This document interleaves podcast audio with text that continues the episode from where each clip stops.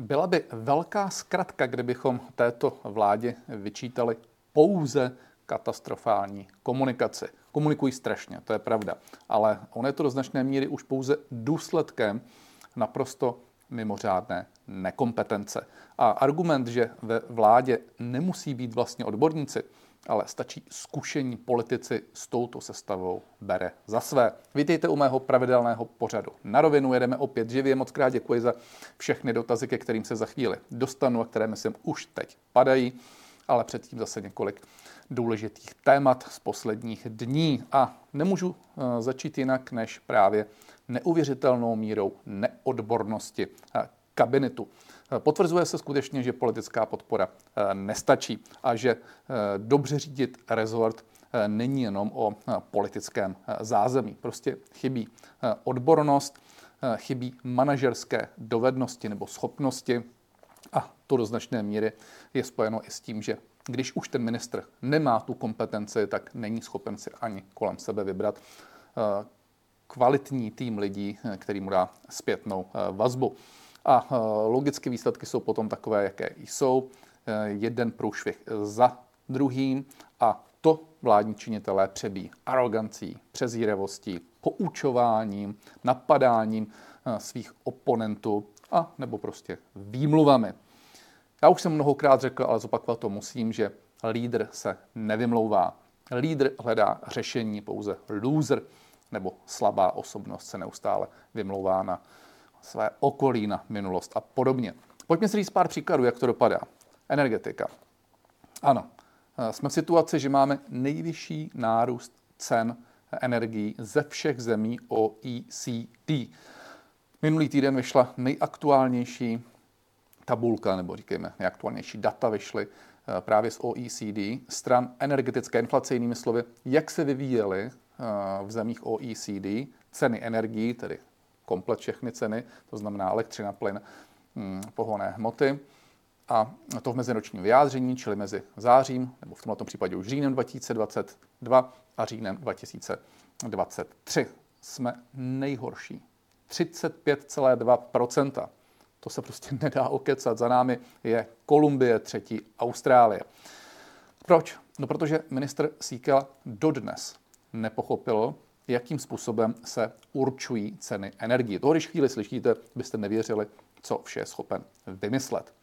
Další oblast, eh, zemědělství. Máme nejvyšší nárůst, nebo není nejvyšší, ale lze očekávat, že v příštím roce vzrostou ceny, ať jsem eh, objektivní. Nemáme nejvyšší ceny eh, v celé Evropské unii, pohybujeme se někde na úrovni 96%, no ale faktem je to, že naši lidé jezdí nakupovat v nebývalém tempu potraviny do Německa, do Rakouska. To nebývalo dříve. Jezdívalo se do Polska, ale v Německu a v Rakousku meziročně stoupl počet českých zákazníků, měří se to třeba přes platební terminály, o přibližně 30% Takže máme i od příštího roku, navzdory všem tvrzením, že tomu tak nebude, protože se bude snižovat DPH, opět nárůst cen. Proč?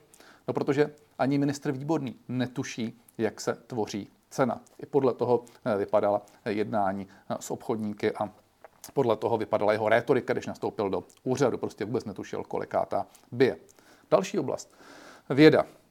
Po pěti letech růstu, který jsme si vypiplávali, růstu takzvaného ukazatele GERT, čím vážně si teď nějak Eh, nějak eh, unavovat, co to je, ale je to eh, celkový výdaj na výzkum, vývoj a inovace vůči hrubému domácímu produktu. Jednoduchý, jasný ukazatel, všude ve světě se měří. A my jsme si tenhle ten ukazatel fakt hýčkali, měřili jsme ho, tvrdě jsme šli různými opatřeními k tomu, abychom se dostali do té elitní sestavy v Evropě a z 1,67% v roce 2016 až 17 jsme se dostali na konci našeho vládnutí na úroveň 2%, z čehož jsme měli obrovskou radost, bylo to díky naší strategii, země pro budoucnost a tak dále.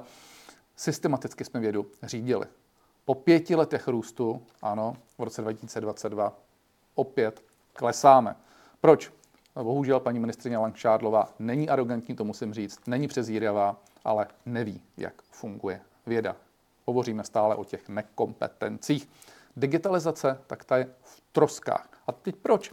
Tady musím říct, že pan minister Bartoš naopak ví, co to je digitalizace. A když se s ním bavím, tak z mého pohledu má celou řadu docela racionálních, racionálních názorů. Problém je v tom, že on nikdy nic neřídil a nedokáže eh, si vytvořit manažerský tým, který tvrdě kontroluje a dotáhne věci do konce. Prostě nemá tu manažerskou dovednost. Je mi líto, taky podle tohoto vypadá digitalizace stavebního řízení. Úplný masakr, průšvih. Sliby, není z toho nic, prostě nedohledne na to. Školství, tam se neplní takřka nic. Můžeme se bavit o tom, co naslibovali na 130 eh, průměrné mzdy, jakožto platy pedagogů. Můžeme se bavit o tom, že docílí eh, výdajů na školství eh, průměru zemí OECD, což jsme mimo jiné docílili my v roce 2021. Proč? No protože být dobrým vysokoškolským pedagogem a připustme třeba i rektorem ještě opět neznamená to, že je schopen pan minister uřídit takto náročné ministerstvo. Prostě to nezvládají. No a tak to můžeme skončit až u premiéra. A tam je to podobné. Proč má vláda minimální důvěru? No protože uh, není schopen uh, premiér uh, rozhodnout a vyměnit neschopné lidi, kterých tam má, uh, kterých tam má uh, nemálo. Prostě řídit univerzitu je něco jiného, než řídit vládu. V rámci toho, když řídíte univerzitu, tam dostanete peníze, ze kterými zacházíte, buď lépe či hůře, ale nemusíte dělat uh, jak si nic ve smyslu toho, že scháníte na trhu a za B neřídíte trh. To znamená, neřídíte eh, studenty ve smyslu toho, eh, že je lapáte a eh, potřebujete, aby jste získali v uvozovkách zákazníky, kteří vás budí, budou, budou živit. O tom to vůbec není. Je to o tom, že vy řídíte a spravujete prostředky, které vám někdo dal. To je fakt tady úplně něco jiného, než potom něco řídit, notabene v době krize. A to se projevuje. Takže výsledkem je to, že jsme nejhorší takřka ve všem a Horší je to ještě o to, že pan premiér v podstatě nemá už příliš kam sáhnout. To, že nemíní ty ministry proto, protože nechce uh, ohrozit pěti koalice, je, ale spíše bych řekl, bylo smutné, protože v roce 2022 měl několik ministrů vyhodit. Stane se to, že vezmete někoho špatného, to je realita. On to neudělal, protože chtěl tu pěti koalici udržet. Typický příklad je úplně neschopný minister uh, Síkela, ale protože nechtěl, aby mu padla, tak si třeba přetáhl jeho agendu na úřad vlády a tam to nějakým způsobem zpravoval. Co tím vlastně říkám? Říkám tím to, že eh, že eh, se bral eh, lidi firmy jako rukojmí, ačkoliv věděl, že tam má lidi slabé. Ale popravdě řečeno, v tuto chvíli už se mu tam ani nikdo nehrne, protože schopní lidé už pochopili, kudy běží zajíc a dávají od vlády ruce pryč. A to je další oblast, kterou jsem chtěl otevřít, protože to všechno se samozřejmě projevuje eh, čím dál tím větší nespokojeností. Dnes a denně vidíte různé ankety, které k této vládě nevěří už prakticky vůbec nikdo. A i proto se protestuje, a to v nemalé míře. A není to o tom, že někdo přijde občas na nějakou demonstraci, tam si zakřičí. Ne. Je to už dneska o tom, že se staví na zadní profesní svazy. Celá odvětví, eh, ať už to jsou eh, v odvětví jakožto školství, ať už to jsou zdravotníci, ať už je to průmysl, to jsou přece zcela, zcela zásadní, zásadní eh, obory. A eh, lidé nejsou nepokorní. Lidé si uvědomí, o co se hraje. Oni vědí, že není lehká doba, podobně jako to třeba bylo v pandemii. Ale oni opravdu už nejsou ochotni dnes a denně slýchat ty lži, které padají. To není den, aby se nelhalo jak na běžícím pásu. Vzpomeňte si, jak neuvěřitelně tahle vláda lhala skoro dva roky o plynu, o ruském plynu. Kdy kohokoliv, kdo eh, naznačil, že nemá vláda vliv na to, jaký je původ plynu, označila za proruského švába, trola, já nevím co všechno. Jak se nám vysmívali. Aby po roce zjistili, když tvrdili, které zabezpečili, že jsme nezávislí na ruském plynu, že na to žádný vliv nemají, protože od října sem proudí nemalé množství ruského plynu, bez toho, aniž by byla schopna vláda to fakticky ovlivnit. Jinými slovy, neměla zásluhu na to, že se snižoval podíl ruského plynu, no logicky, protože to chodí z Německa, případně eh, z té východní trubky eh, a chodí sem směska plynu a Stejně tak nemá vinu na tom, že sem není eh, proudí eh, plyn ruský. Jak lhala eh, s jádrem, jakým, že zajistila taxonomii a tak dále, že tady bude udržitelným zdrojem. Když jsme na tom dva roky pracovali a Evropská komise to vyhlásila 31.12.2021, to byla vláda u moci 14 dní i s Vánocemi. Jakým způsobem dnes a denně lžou o dopravě? Pan premiér Kury chodí tudy, tvrdí, že dávají do, dohromady dopravní infrastrukturu. Nedávají dohromady vůbec nic. Nejhorší situace byla mezi lety 2011 a 2014 a to byla vláda, ve které byl pan premiér Fiala, mimo jiné pan eh, ministr Staňura, tedy samozřejmě eh, jakožto ministr školství eh, pan Fiala a jako ministr dopravy pan ministr Staňura, ještě pan ministr Blažek, ten tenkrát byl období temna Postavilo se 800 metrů, aby byl přesný, nepostavilo, ale zahájilo se stavět 800 metrů nových dálnic mezi lety 2011 až 2014. My jsme to předávali a zahájilo se eh, kolem 71 kilometrů jenom poslední rok a zahájeno bylo 100 kilometrů, když jsme všechno sečetli eh, ve smyslu toho, co bylo rozestavěné. Bylo někde úplně, úplně jinde. A tahle ta vláda naštěstí v tom pokračuje, což je dobrá zpráva ale pracuje z drtivé většiny z projekty, které jsme jim připravili. My, přece každý pologramotný člověk vidí, že ta vláda není schopná ten projekt připravit, zahájit a ještě, ještě eh, třeba, třeba eh, otevřít tu silnici nebo eh, dálnici. Takže lži, lži a lži. Výmluvy pouze na minulou vládu. Pouze co všechno jsme my neukonali, nebo opak, naopak ukonali a jim jaksi neprospívá.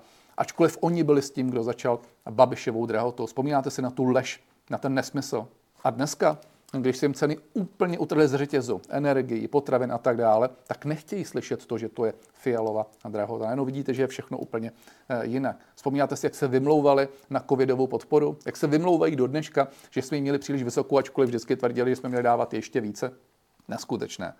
A protože jsou slabí, protože jsou neznalí, protože jsou nekompetentní, no tak eh, to přebí právě těmi urážkami, arogancí a tak dále. A to je to, co lidé už nechtějí dále slyšet. Nechtějí prostě se nechat poučovat od profesorů, nechtějí eh, se dívat na to, jakým způsobem se vláda nad nimi povyšuje, jak je dehonestuje tím, že když jdou na demonstraci, tak je nazvou, že jsou to příznivci Varšavské smlouvy, že to jsou dezoláti, že to jsou ruský švábové, že jsou nedemokraté. Nechtějí se dívat na to, že rozdělují společnost na demokraty a nedemokraty, na demokratické kandidáty, nedemokratické kandidáty, třeba na prezidenta nebo na demokratické či nedemokratické strany.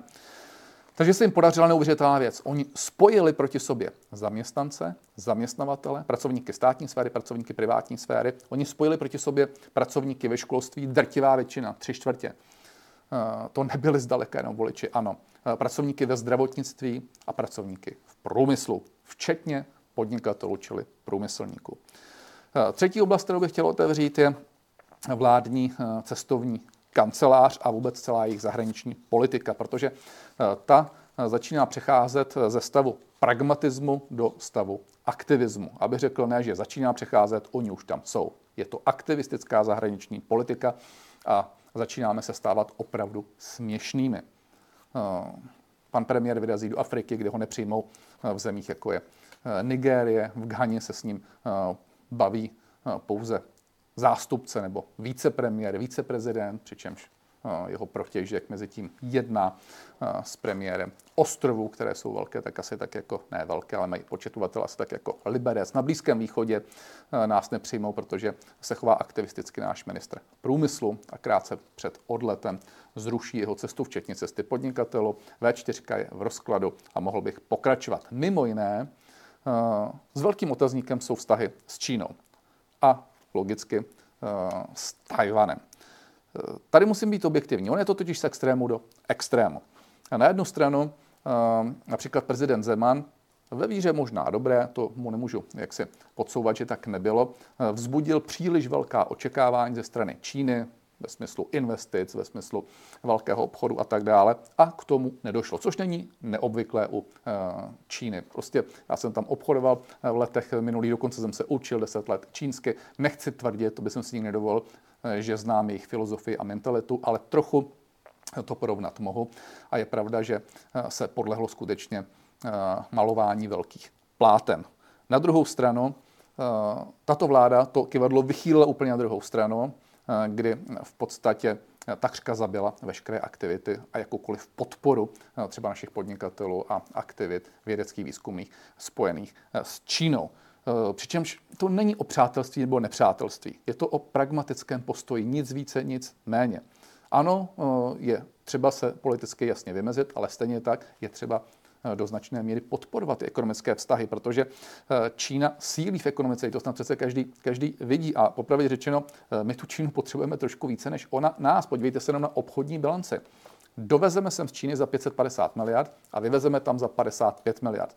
Vidíte, že je tam obrovský rozdíl, půl miliardy a tento rozdíl negativně vstupuje do hrubého domácího produktu, čili my musíme se snažit posilovat Eh, vztahy s Čínou ve smyslu exportu. Ve smyslu exportu. Já bych nespolehal na jejich investice tady v České republice, pokud budou dobré, fajn, ale eh, já bych se hlavně soustředil na to, aby jsme do eh, Číny byli schopni něco exportovat. To aspoň byl zájem, zájem naší, naší vlády. A nic to není o tom, že si musíme dávat pozor na celou řadu věcí, které jsou spojeny s Čínou. Taky to byla naše vláda, která udělala takzvaný screening investic. To znamená to, že se zde posuzují investice a pokud by byly toxické, tak nemusí dostat dotyčný investor povolení, což si myslím, že je eh, fair. Byli jsme obezřetní v rámci telekomunikačních eh, zařízení Huawei. Eh, dokonce ministerstvo průmyslu zde v tomhle bylo jedno z nejaktivnějších v rámci Evropy za naší vlády. A vyřadili jsme konečně i Číňany z tendru na Dukovany, protože tenkrát skutečně oni nesplňovali ty naše požadavky ve smyslu určitých referencí a tak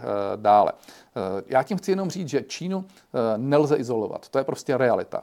Lze s ní do určité míry spolupracovat, ale na druhou stranu nesmíme mít přehnaná eh, očekávání. Ale podívejme se, jak to dělá Německo, která mimo jiné má takřka vyrovnanou obchodní bilanci eh, s Čínou. Jak eh, jím způsobem je aktivní Francie, van der Leyenová, v předsedkyně Evropské komise, tam nepletuli se dvakrát byla, snaží se na to dívat jako na rivaly, což je pravda, Čína bude rivalem ekonomickým, ale současně pragmatickým pohledem, zatímco my stále aktivistickým.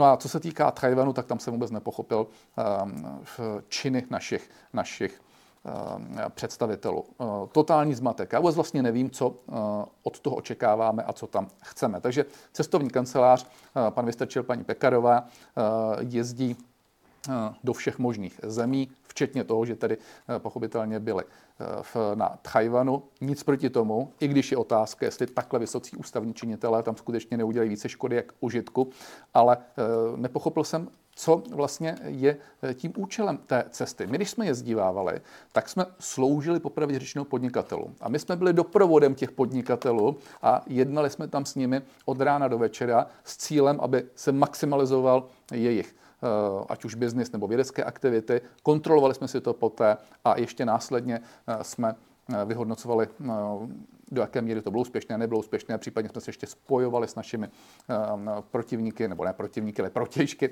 v těch zemích a naším cílem bylo, aby jsme přivezli pro ty, které jsme tam v úzovkách doprovázeli, maximální možné benefity. Dneska je to přesně opačně. Podnikatele a vědci tam jezdí jakožto ti, kteří Eh, jsou doprovodem eh, těchto eh, činitelů. Ty tam jezdí pro medaily, ty tam jezdí prostě odehrát svoje PR a taky podle toho to vypadá. Aktivistická deska, gesta, obchod ve finále takřka nula. Můžeme se podívat na investice TSMC čipy, které nakonec skončily v Drážďanech a paní Pekarová Adamová tvrdí, že z toho budou naše firmy profitovat, protože to je v Drážďanech. To je fakt vrchol, vrchol naivy, teď se mi nikdo nezlobí. To je úplně stejné, jako kdyby mi někdo odloudil manželku a pak ten její nový přítel s tou manželkou za mnou přišli, že je mohu navštěvovat. Tak asi takhle to bude eh, s těmi čipy eh, v Drážďanech.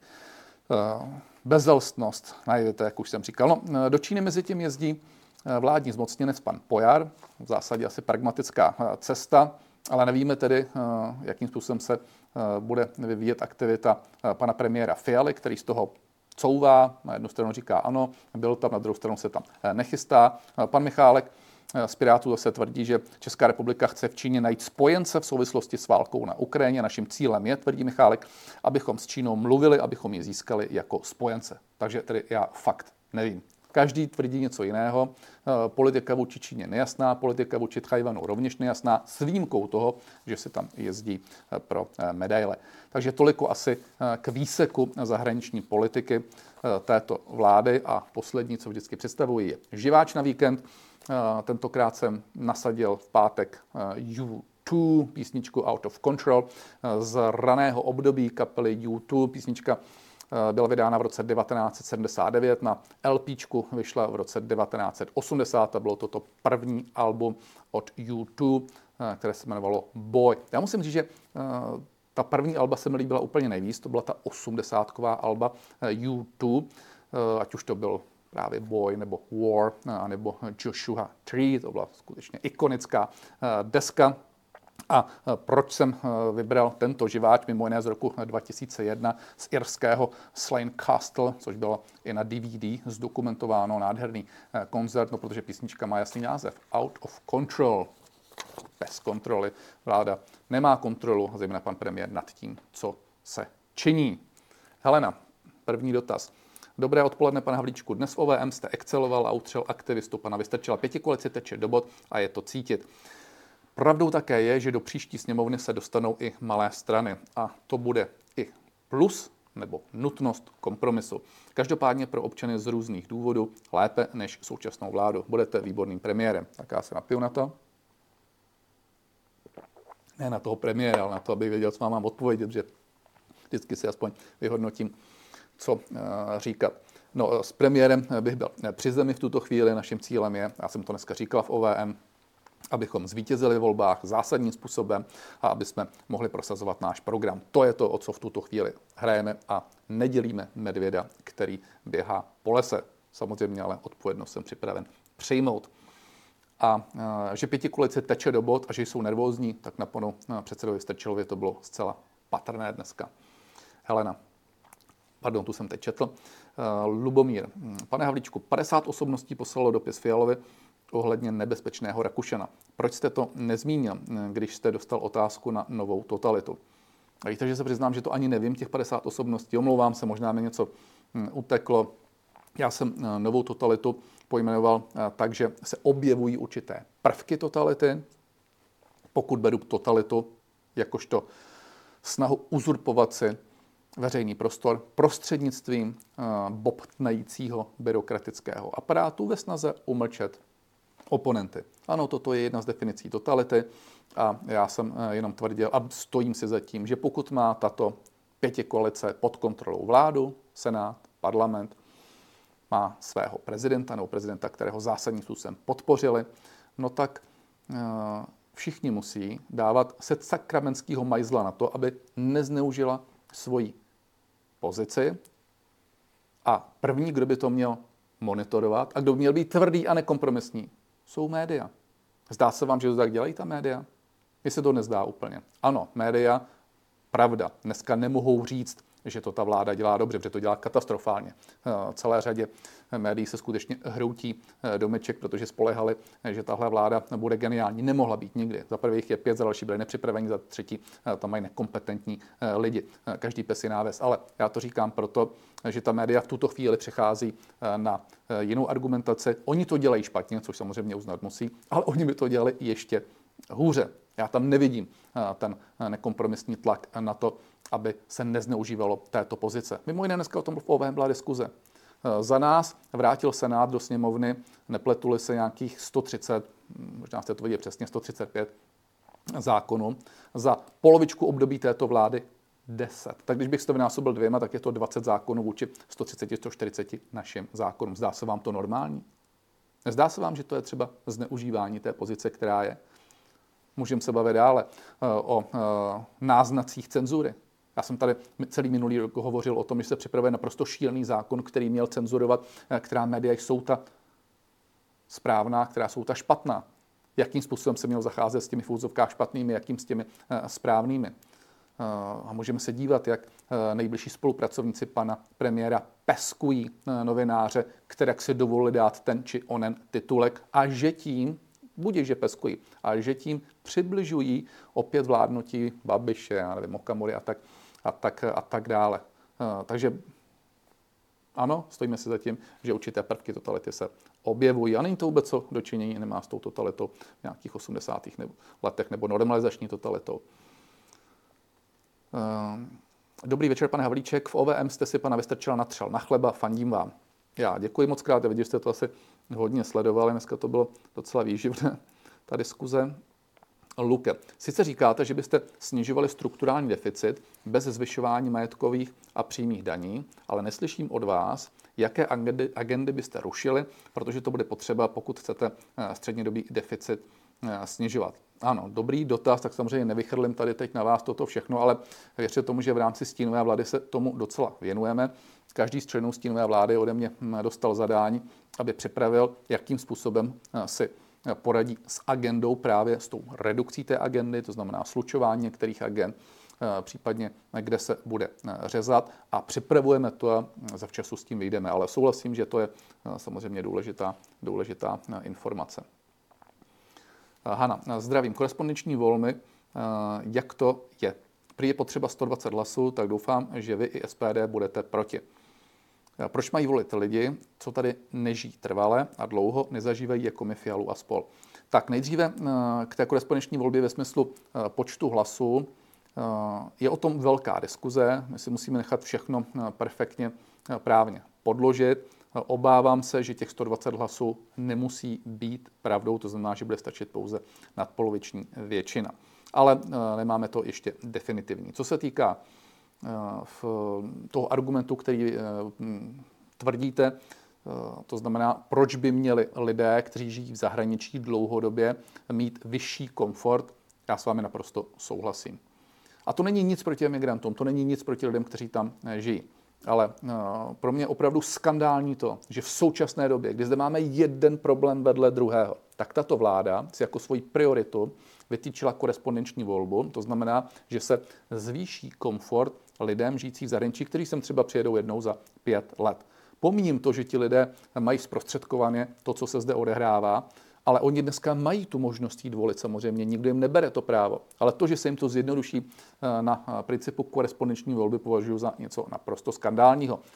A eh, ten důvod druhý, ale já bych řekl skoro ten důvod první, alespoň pro mě, je pochopitelně ten, že svoboda jedince končí tam, kde začíná svoboda toho dalšího.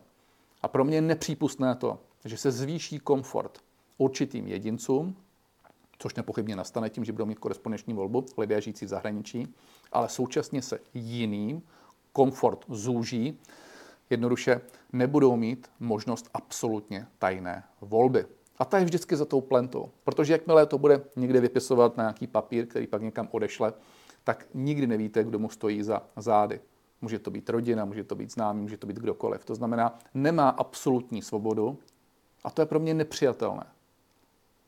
Pomíjím uh, faktor třetí, a to je takový, že uh, v celé řadě zemí, kde to zavedli nebo se pokusili zavést, tak tam byly zmatky, opakovaly se volby, uh, znevěrohodňovaly se ty volby a tak dále, protože vždycky prostě jde to někam poštou, nevíte prostě, co se s tím stoprocentně může stát a tak, a tak dále a argumentovat tím, že chci vyšší komfort, prosím pěkně, jednou za několik let jít odvolit, považuji za, řekněme, i určitou společenskou událost a opravdu nevidím důvod, proč by, pokud někdo ten zájem má, tak aby se nešel na to zastupitelstvo, na ten úřad, na ten konzulát a tak dále. Tak, suffix. Pane Havlíčku, výborný výkon v OVM. Už chybělo, chybělo jen dodat, že místo výletu na Ukrajinu z MPA by se mohli zbalit a jezdit vlakem po českých podnicích, když se mu nezdála situace eh, tak eh, špatná. Tak já děkuji, eh, k tomu asi nemá cenu dál co dodávat, sledovali jste to. Mirka, dobrý večer. Dnes jste v OVM, koukám, že ty OVM teda dneska zarezonovaly. V určitých momentech trpěl, no to s vámi souhlasím. Mám pravdu, pane Havlíčku? Máte. A při vašich argumentech velmi trpěl i pan Vystrčil byl úplně bledý a zjevně mu nebylo dobře. Zdravím a fandím. Já jsem, eh, cílem nebylo dehonestovat pana Vystrčila. Eh, on z toho byl nešťastný, ale eh, je mě líto, on je čelným představitelem koalice. Je to po panu prezidentovi druhý nejvyšší ústavní činitel v zemi, je z ODSky, to znamená, on se musí zodpovídat i za tu pětikoaliční partu. Kolikrát jsem cítil, že uh, ano, skutečně mu to je nepříjemné, protože má obhajovat něco, co je neobhajitelné a to jsou výsledky této vlády. Ale on prostě od nich je, to znamená, musí se z toho rovněž, rovněž spovídat. A i on už má ty tendence opět to točit a dávat to za vinu někomu eh, jinému. Úplně, úplně uh, řekl, jako šílené mi připadalo to, když říkal, že eh, mají eh, extrémně nízkou podporu a řekl, že to je právě proto, eh, že jsme, nejsme schopni ve sněmovně na ničem domluvit. Ne. Ta nízká podpora nesměřuje ku opozici. Naopak nám roste ta podpora. Ta nízká podpora směřuje ku koalici. To je jejich problém, to je jejich odpovědnost. A stejně tak bych říkal, že nevrací některé zákony do sněmovny, ne některé. Nám jich vrátili 135 nebo 140 nebo kolik jich bylo a jim zatím 10. 10. A že je tam nevrací proto, eh, protože v té sněmovně po tvrdých střetech s opozicí trvá všechno příliš dlouho, no takže jim to nechce komplikovat.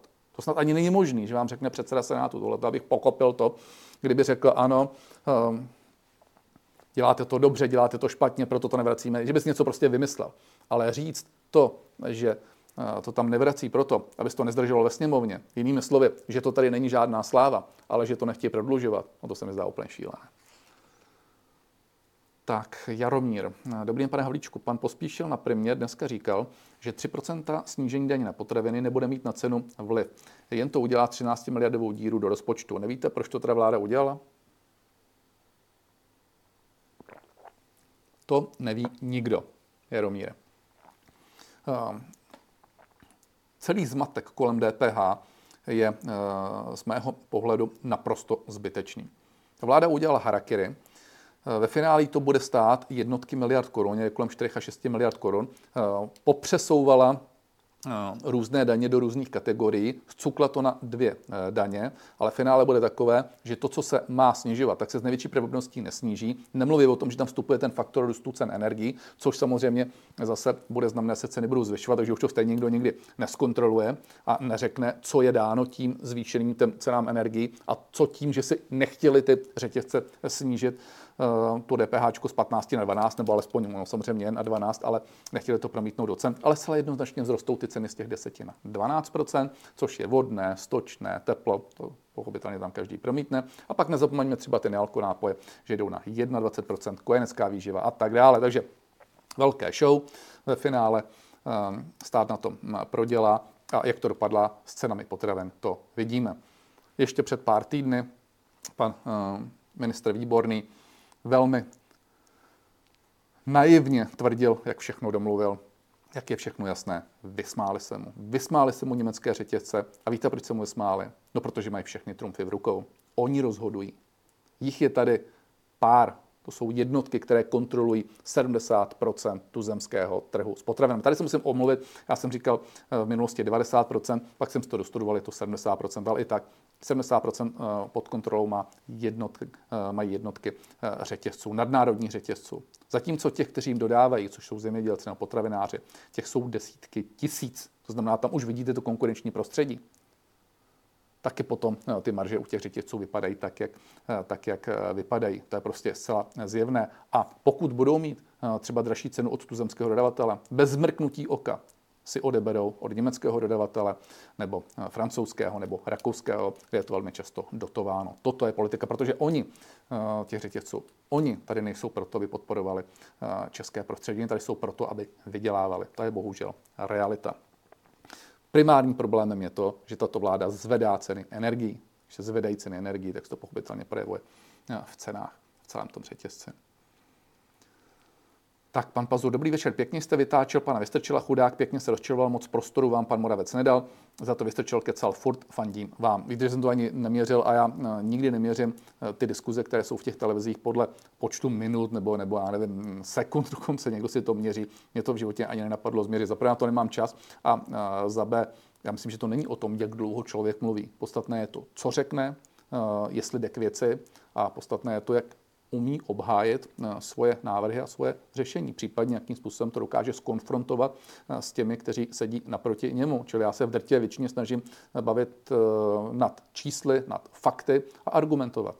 A dávat do toho méně ideologie. Samozřejmě někdy s tom taky nevyhnete, to je pravda. Martin. Dobrý den, co si máme cirka představit pod pojmem EET 2.0? V čem bude jiné? Dobrá otázka. Začínáme to připravovat, začínáme to dávat s trhem v vozovkách, tedy s těmi aktéry eh, dohromady. Sám nepochybně eh, toto zavedeme, jestli to bude jmenovat EET římská 2 nebo 2, 2.0, to v tuhle chvíli nevím, ale v každém případě eh, to bude elektronizace tržeb, z toho necukneme. Byla to fatální chyba této vlády, která nahnala živnostníky, podnikatele opět do šedé zóny, aby jim následně zvedla odvody fakt nepochopí vůbec nikdo, protože i ty peníze samozřejmě někde chybí.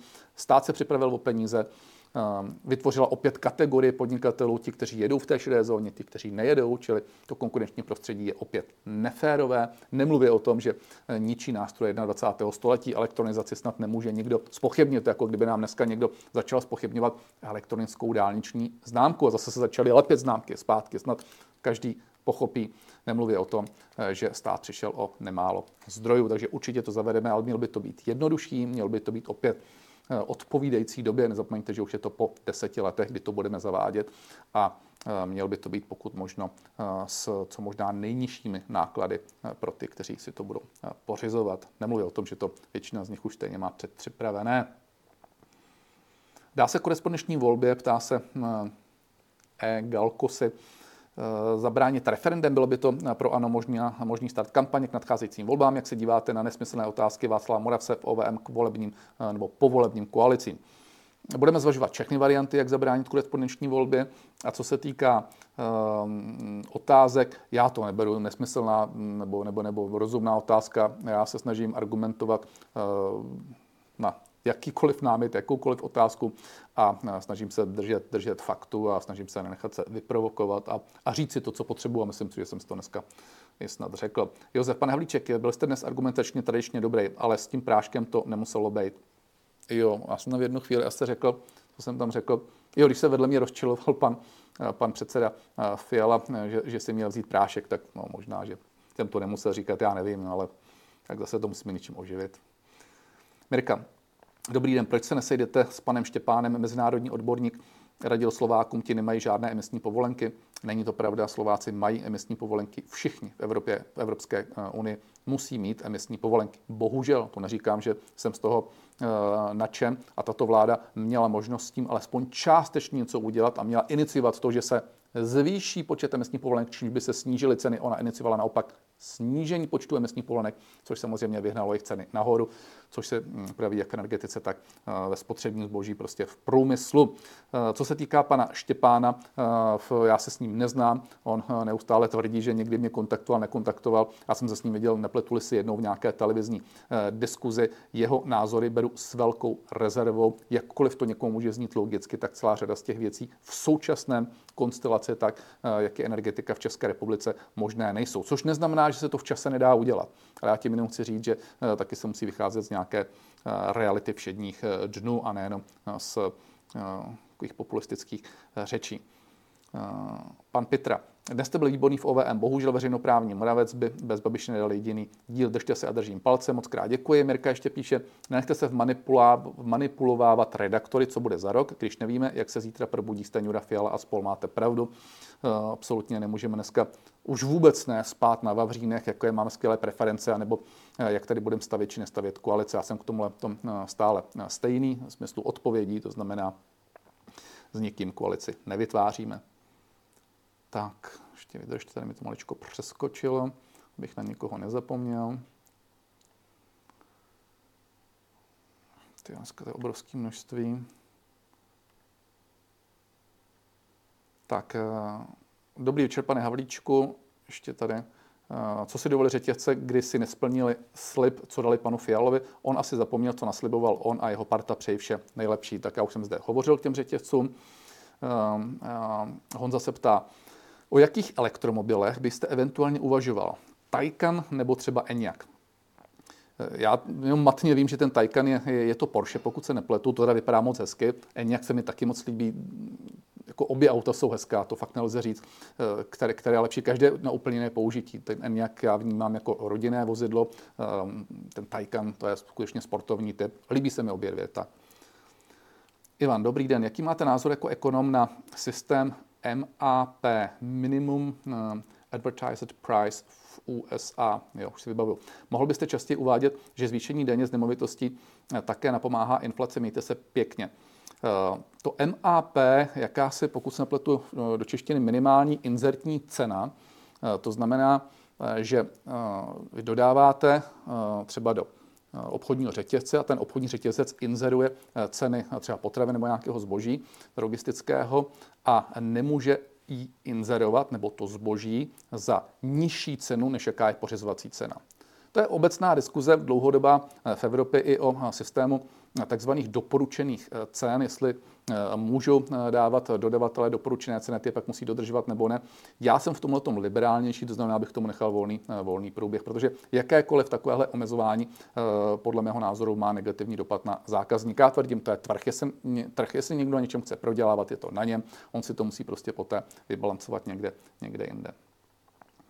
Jura, Karle, díky. Ten Pepek cestovatel ve Skoč nebyl moc důstojný soupeř, tak já už to nebudu dál komentovat, už jsem tady k tomu krátce uh, mluvil, ale já beru jako každého soupeře důstojného. A mimo jiné, hodně se mě lidi ptají, uh, jestli s těmi lidmi potom komunikuji, nekomunikuje. Můžu vám říct, že i když jsem s kýmkoliv na kordy a tvrdě se přeme, k nikomu v rámci současných politiků z řad třeba koalice nebo našich oponentů necítím žádnou nenávist. To, že je mi někdo sympatičtější, někdo méně sympatičtější, to, že ho považují za kompetentního nebo zcela nekompetentního, to je věc jedna a natvrdo to řeknu v těch diskuzích, ale vůči nikomu z nich nemám nenávist, alespoň osobního charakteru.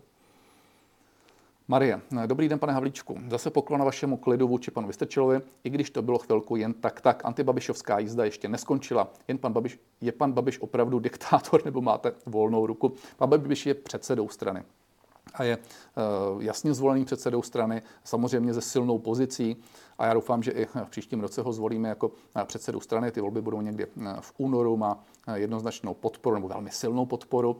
A samozřejmě je to silný lídr, to je pravda, ale v diktátor, věřte tomu, že já sám bych nikde takto s nikým nespolupracoval, nemám to zapotřebí. Já už jsem to, myslím, dneska někde říkal v nějaké, v nějaké relaci. Já jsem šel do politiky, aniž bych musel. A jsem byl v úspěšném biznesu a prodal jsem naše eh, aktivity a šel jsem do politiky jako zabezpečený člověk. Nemusel jsem, eh, neměl jsem k tomu žádnou ekonomickou motivaci, popravit ani společenskou. Já jsem vedl asociaci malých a středních podniků a žil jsem si dobrý a spokojený život. To, že jsem šel se prát a něco tvořit, dělat něco jiného, bylo po zralém uvážení. Ano, pan Babiš mě přesvědčoval několik let, nakonec jsem se rozhodnul, že ano, ale eh, můžu vám říct, že to spolupráce s ním je věcná, je uh, férová a uh, že si taky řekneme někdy negativní věci, to je pravda, ale jsem vytrénovaný z předcházejícího svého působení v rámci biznesu k tomu, že když říkám něco negativního, takže to říkáme na čtyři oči a nepereme to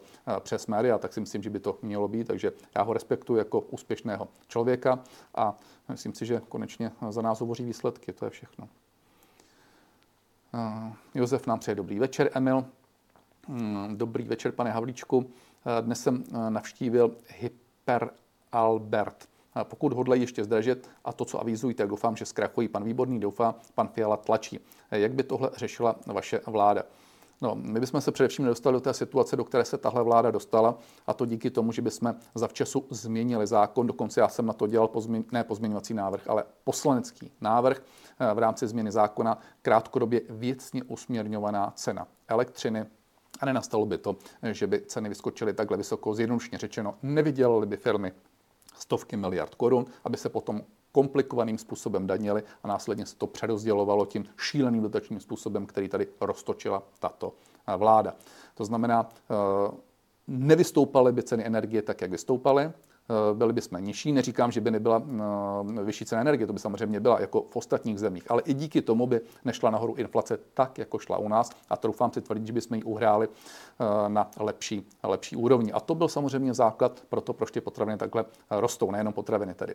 A co dneska s tím? No dneska s tím to, že bychom neměli dopustit to, aby se převáděly obnovitelné zdroje energie opět na firmy a na spotřebitele, protože to není žádná dotace a v odpuštění dotací. Ne, to je selhání státu z let 2006 až 2010 600 miliard korun. A jestliže stát selhal, tak dneska nemá právo to přehazovat na spotřebitele a na firmy. A má možnost, jak to řešit mimo rozpočtově, a já bych využil emisních povolenek. A není pravda, a nenechte si eh, jak si natlouc do hlav to, že není možné využít zdrojů z emisních povolenek. Oni jsou totiž dva ty zdroje. Jeden do modernizačního fondu, tam má pan minister Hladík pravdu, tam to nelze. Druhý jde na ministerstvo financí, 38 miliard korun ročně a doposud se z toho mohly hradit obnovitelné zdroje. Ano, je pravda, že v nové směrnici Evropské komise je to, že to nebude možné od příštího roku, ale ta směrnice není přijata. Já se ptám, proč ji ještě vláda nepřijala? Jak to, že není přijata? A nebude do konce roku, to už se ani technicky nedá zvládnout. Takže v příštím roce stále přijata nebude. A do té doby bych jednal s tou Evropskou komisí, domluvil bych výjimku na rok příští, což mimo jiné některé země už domluvily. A od roku 2025 je šance to hradit z jiných zdrojů z Evropské unie, čili opět mimo rozpočtově. A znovu říkám, nejedná se o dotaci. Punkt, tečka. Marie dověděl eh, se, eh, co je pravda o této vládě, co je eh, zač za podvodníků a tak dále.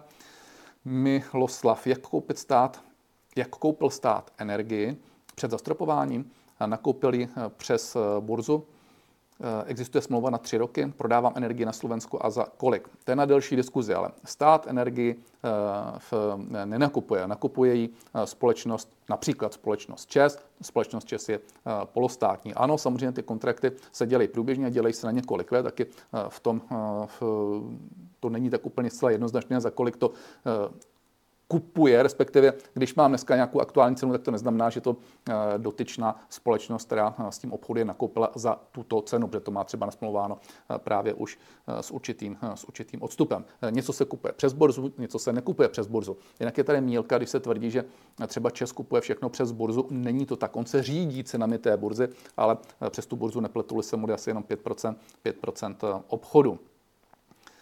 Uh, Antonio, dneska u Moravce vynikající výkon, klobouk dolů a tak dále. Děkuji moc krát. Helen nám přeje dobrý večer. Petr, dobrý večer, pane Havlíčku. Ještě Goster nám přeje hezký večer. Proč se ta pětikolka, ptá se Petr, tak brání připustit si chybu v přístupu k energiím? Já jsem důchodce a ještě k tomu samoživitel. Uh, mám 18-letého syna a s důchodem nevycházím. Proč se brání připustit si chybu přístupu k energiím. Já teď se přiznám, že nevím, co myslíte tím slovem v přístupu k energiím. Tak to jsem, to jsem úplně nepochopil ten dotaz, klidně mi pošlete ještě příště nebo na můj mail karel.havlicek zavináč ehm, psp.cz. Petr, dobrý den. Ehm, byla by pro vás, pro ANO, myslíte, dobrou zprávou, když by ODS, KDU, TOP šli spolu v koalici v roce 26 myslíte asi roce 25, nebo si přejete, aby šli samostatně, protože by KDU a TOP nemuseli dostat se do poslanské sněmovny a tím by oslabili ODS. Víte, že my to ani takhle nevyhodnocujeme. My se fakt soustředíme dneska na ano, soustředíme se, aby my jsme posilovali, abychom ehm, působili věrohodně nejenom na naše voliče, ale dneska i na voliče jiných stran, protože určitě sledujete, že posilujeme, takže přebíráme někoho z pěti koalice, někoho třeba eh, z těch současných opozičních stran a já fakt nevyhodnocuji, eh, co by nastalo, kdyby eh, nastalo. To, že eh, si ty malé strany do značné míry udělali velký problém a že se jaksi ztrácí z toho politického světa, to myslím, že je zcela zjevné, patrné, aby si sami vyhodnoťte, eh, jakým důvěryhodným způsobem na vás působí. Protože pokud někoho spojuje jenom motivace v tom, že eh, jak si chce za každou cenu vládnout, a že ztratí autenticitu své vlastní strany, nemluvě o tom, že je spojuje hlavně nenávist, no tak to ten volič v čase prostě uh, ohodnotí naprosto logicky tak, že, že uh, dá hlas jenom těm, uh, kteří jsou pro něj čitelnější. A ono, jak si začít vládnout, to se zvládnout dá, tím, že skutečně vytvořím nějakou x koalici. Ale udržet to vládnutí a vládnout v dobách nepříjemných, když je vás tam mnoho, nesmírně komplikovaně to jde, taky proto takhle, takhle vypadá. Tak, dobrý večer, pane Havlíček. Mně se cenzurou nezbavíte. Ostatně myslím, že z Eurosajuzu je třeba i hned vystoupit, sebrat peníze neziskovkám a bude klid. Nikoho necenzurujeme, ale pokud je tady X kostej nesmrtelný, myslím, že jste se jinak říkal Czexit, tak vám přeji, ať se vám daří. Sebrat peníze neziskovkám, v zásadě ano, ale asi to nelze říct paušálně všem. Ale co se týká vystoupení z Evropské unie, není cesta. Eh, samozřejmě vždycky je cesta, ale já to říkám jinak. Kdyby eh, se vystoupilo z Evropské unie, je to velký průšvih, jsem zásadně proti tomu a kdykoliv bych vám byl schopen vyargumentovat, že by to byla katastrofální volba. Tak, eh, starosta. Hezký večer, pane Karle. U Moravce jste měl říct, že ve sněmovně bojujete proti vládě, protože vláda poškozuje tuhle zemi, její obyvatele a firmy. Možná jsem to říkal jinou formou. Proč vláda nechce nic dělat s vyváděním peněz z naší mm, země? Eh, dobrá otázka, ptát se musíte vlády, ale zase na druhou stranu uvědomíme si, že i naše firmy, které podnikají někde jinde, tak si nepochybně stahují peníze. Eh, já jsem mm, příznivcem nikoli restrikcí, ale jsem příznivcem motivací. Já si uvědomuji to, že když tady někdo investuje, že má právo si odvést dividendu, druhá věc, jestli má být či má být zdaněna, ale to, co je podstatnější, je to, že bych tlačil na to, aby tady ty peníze reinvestoval. To je to, co potřebujeme pro hrubý domácí produkt, to je to, co potřebujeme pro budoucí příjmy, to je to, co potřebujeme pro zdravou společnost, pro to, aby se zaměstnávalo, aby lidé měli slušné mzdy a tak dále. A jak ho mám donutit v vozovkách k tomu, aby tady investoval? No tím, že mu vytvořím ty investiční podmínky, ať už na bázi odpisu, nebo na bázi toho, že bude mít předvídatelné daňové prostředí, nebo na bázi toho, že zde bude mít uh, kvalitní pracovní sílu, že zde bude mít pružný pracovní trh. To jsou všechno důvody, proč uh, by se on měl rozhodnout, že tady ty peníze uh, bude reinvestovat a pomáhat de facto víc, než kdyby ty peníze tady někde rozdával na bohulibé činnosti. Tak. A teď je tady ještě celá řada dalších. Já už asi fakt budu muset končit. Moc krát, moc krát děkuji. Už bych to fakt nezvládnul, už je 19.20.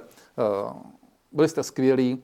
Děkuji za to, že sledujete tento pořád. Děkuji za obrovské množství dotazů a budu se na vás opět těšit ve středu, říkám to doufám správně, doufám, že to zvládneme v náš tradiční čas 18.30, do té doby se opatrujte a mějte se moc hezky. Naschledanou.